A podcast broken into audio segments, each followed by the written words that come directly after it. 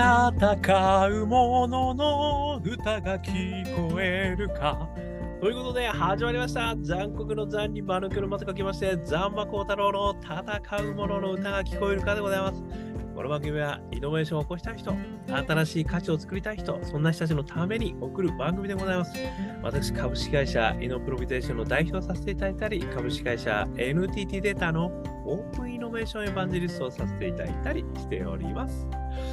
ということでございまして、えー今日はですね、2023年、えー7月2日ということでございます。ついに、ね、夏本番な感じで、もう今日はもうめちゃくちゃ暑い日になってしまいましたね。皆さん、水分補給、ね、しっかりやって頑張っていきましょう。ということでございまして、今日はですね、えー、可塑性というですね、ちょっと言葉をですね、あのまた勉強させていただきまして、で、そこからですね、あの、イノベーション、もしくはイノベーターについてね、ちょっとお話ししてみたいと。ね、可塑性、皆さん聞いたことありますか？ね、これについてちょっとお話ししてみたいと思います。えーというのもですね、私の大好きな番組、NHK、E テレ東京のですね、ロッチと子羊、迷えるあなたに哲学を、えー、かっこ47、えー動物園スタッフの悩み、かっこ1、というところでですね、あの放送がありまして、で、こちら、え2023年6月29日ですね、えーここであの動物園のスタッフの人がですね、あの秋っぽいと、ね、いうことを悩みとして言ってたんですけど、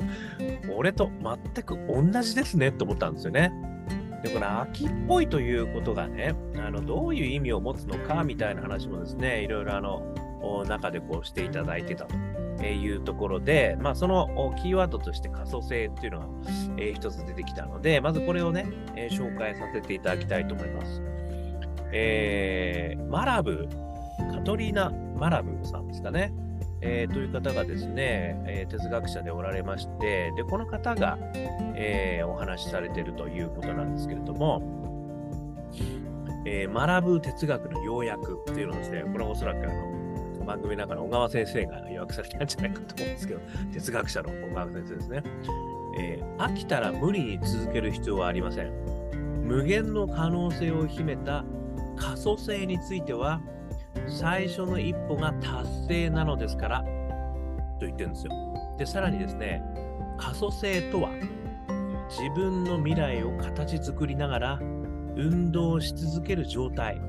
というのがマラブー的可塑性というふうにですね、えーご説明をいただいたということなんですね。この可塑性って難しい字なんですけど、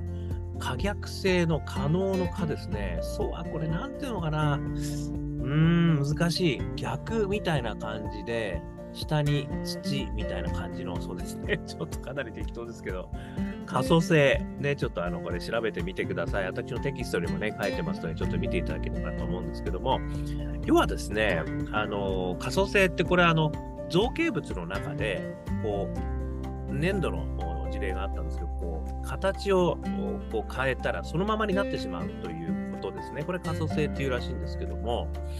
あの、この哲学のね、えー中においてはですね、この可塑性っていうのは、自分の未来をこう作るために、どんどんこう、運動し続ける状態っていうか、どんどん変わり続ける状態っていうんですかね。それを可塑性という表現をされてると、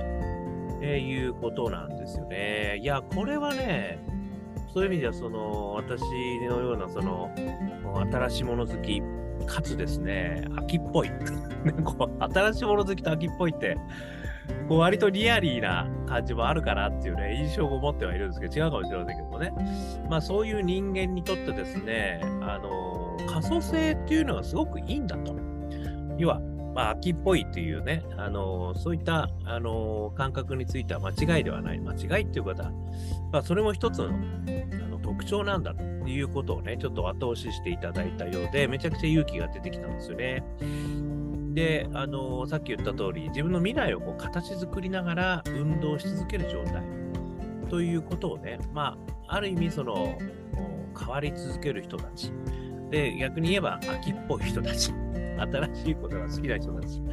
まあ、こういう人たちにとってはですね、すごく勇気のいただけるあのお話だなってちょっと思った。ということで、えー今日はこれについて3つ私があのイノベーターはですね、やっぱり可塑性が厳選になってるんじゃないかと。ある意味、この可塑性ということがそのイノベーターには必要なんじゃないかっていうふうにちょっと思いまして、えー、イノベーターたらしめる可塑性、ね、そういうのはどういうことなんだと。イノベーターにおける可塑性ってどういうことなんだろうってことを3つちょっと考えてみました。1つ目、踏み出すことですね。これはですね、やっぱりあのー、アイデアをね、こう考えてるだけで、実行しないというのは意味がないってよく言われるんですよね、このイノベーションの世界でもですね。アイデアだったら誰でも考えていると。世の中にはね、自分と同じ考えの人が7人はいるんだねっていうね、話もありますよね。だからその中で、やるかやらないかなんですよ、これね。だからやれる人っていうのが、やっぱりこう、イノベーターたるものであるということだと思うんですよね。で、それに関して言うと、やっぱり一歩を踏み出せるかどうかだと思うんですよね。この一歩踏み出すかどうか、ここにはね、0と1の間にものすごい大きな開きがあると。だからやっぱりこの可塑性として粘土に打ち付けられるかどうかですよね。粘土打ち付けたら変わっちゃうんじゃないか、ね、ちょっとやめといた方がいいな、みたいな感じなく、まずは、こんなになっちゃいましたっていうね。すいません、やってみたいけど、こんなんでしたっていうね。そういう形の、やっぱりやってみるかどうか、やれるかどうか、これがね、私にとっては、まあ、イノベーターのね、まあ、可塑性というのかどうか分かりませんけれども、一つの条件である。それから二つ目、変わり続けることなんですよね。これってあの、イノベーションの仕掛け作りの中でも、あの、一旦イノベーションの仕掛け作り、例えばオープンイノベーションとかね、新しいイノベーションの考えが出てきたときに、あの、オープンイノベーションイベントやりますとか、オープンイノベーションプラットフォーム作りますとかね、まあそういうのがね、あの、当初はすごく、えー、新しかったわけなんですけども、まあそういうのをこう、やっぱりどんどんどんどんみんなが普通になってくるとね、そのやり方だけだと、やっぱりその、陳腐化してくるんですよね。で、この陳腐化してくることを、あの、どんどんどんどんその、感じてですね、次につなげていくことができる。これがね、私やっぱりイノベーターなんだと思うんですよね。だから常にイノベーション、まあ次に新しいことを変わり続けること。これがね、やっぱりこう、促進する。これってすごく実は力がいることなんですよ。あの、一旦決まったことをね、そのままやり続けることっていうのは、これはあのあんまり力がいらない、まあ力いるんですけどね、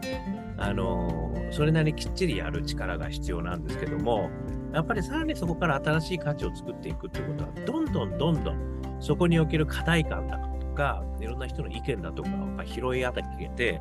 次の展開、次の展開に変えていかないと、結局陳腐化しちゃうんですよね。で、そのやっぱり新しいことがね、どんどん離れ、やる人が離れていってしまうということがやっぱあるので、この2つ目、変わり続けること、これもね、ある意味その可塑性の中では、私はイノベーターとしての可塑性においては必要なんじゃないかと。これ2つ目。そして3つ目。3つはですね、プロセス自体を楽しむことなんですよね。これはですね、やっぱりそのゴールというのをね、当然みんな目指すし、あの会社の中ではね、じゃあ君はあの今年度何を達成するんだねと。それを達成したら何百万円みたいなボーナス出るよっていうことでみんなこう馬車馬のように働いてるわけで、隣人を追いかけるわけですね。ところがですね、ゴールっていうのは一つじゃないんですよ、実は。まあ、この特にイノベーションの世界においては、ゴールなんてないことから始まってることがもう多いんですよね。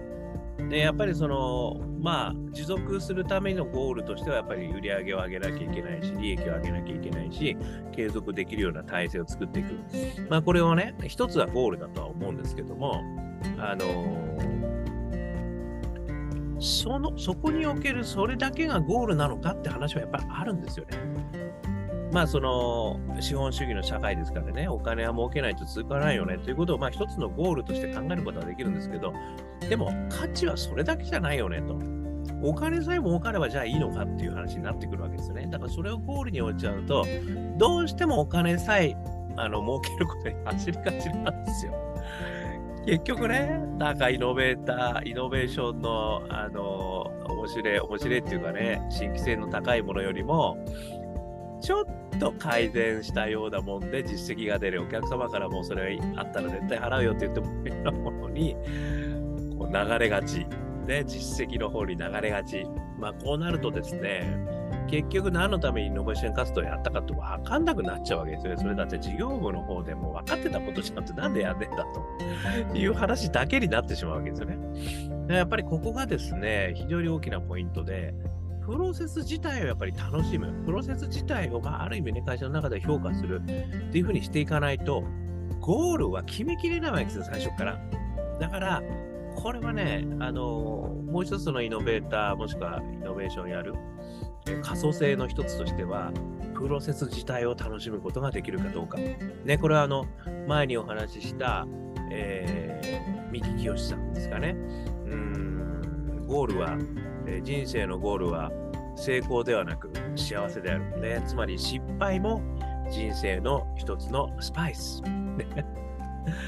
ピリッと辛いけど、後からちょっとなかなか笑えたよね、あれみたいな感じになるものありますよね、よくね。まあそういうものがあった、あってこそのですね、やっぱり人生の幸せであるってこともあってですね、やっぱゴールは一つじゃないんだということ。だとすると、プロセス自体がやっぱりこう楽しめるっていう形にならないとですね、なかなか続かない